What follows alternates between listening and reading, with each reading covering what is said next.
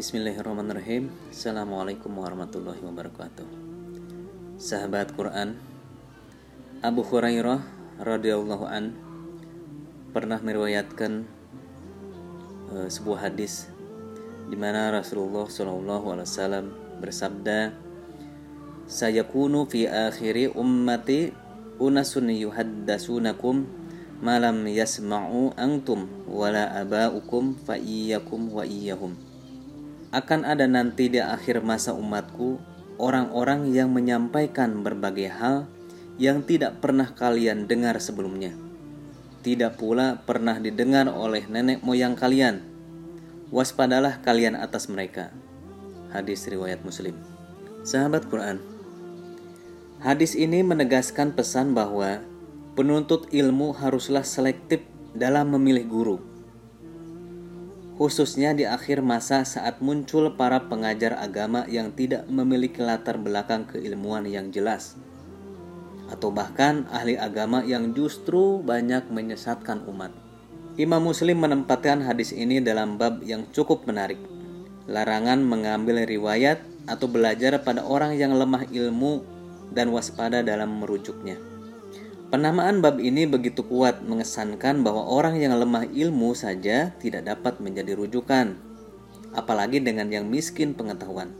Penting dicatat bahwa para ustadz yang tidak memahami satu materi, sekalipun pakar di bidang lain, tidak dapat menjadi rujukan dalam hal yang tidak dikuasainya. Imam Muslim juga pernah menukil riwayat dari Muhammad bin Sirin yang memberikan nasihat sebagai berikut. Sungguh, pengetahuan ini termasuk pokok agama. Maka telitilah dari siapa kalian mengambilnya. Hal terpenting yang harus dilakukan penuntut ilmu ialah memiliki guru yang benar. Tidak semua ilmu bisa dipelajari sendiri. Kebanyakan sangat membutuhkan bimbingan. Imam An-Nawawi memberikan empat syarat yang ketat bagi guru yang tepat. Beliau menulis dalam At-Tibyan sebagai berikut.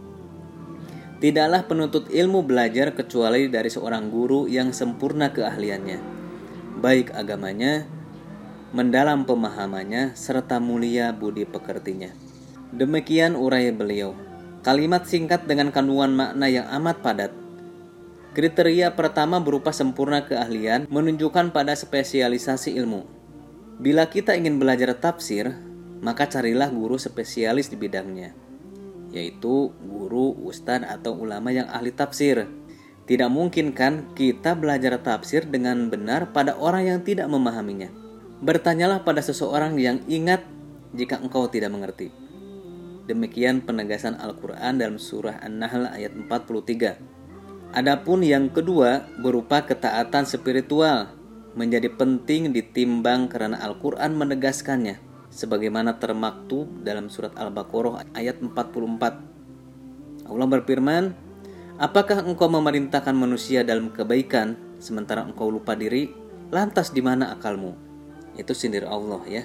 Bila seorang guru hampa amal saja dikecam oleh Allah dalam Al-Qur'an, bagaimana kita dapat mengambil manfaat darinya? Hal ketiga yang tidak kalah penting ialah dalamnya pemahaman. Inilah kiranya yang sangat diperlukan pada saat ini. Pemahaman yang dalam akan sangat membantu dalam memudahkan proses belajar, sekaligus melahirkan pemahaman yang benar.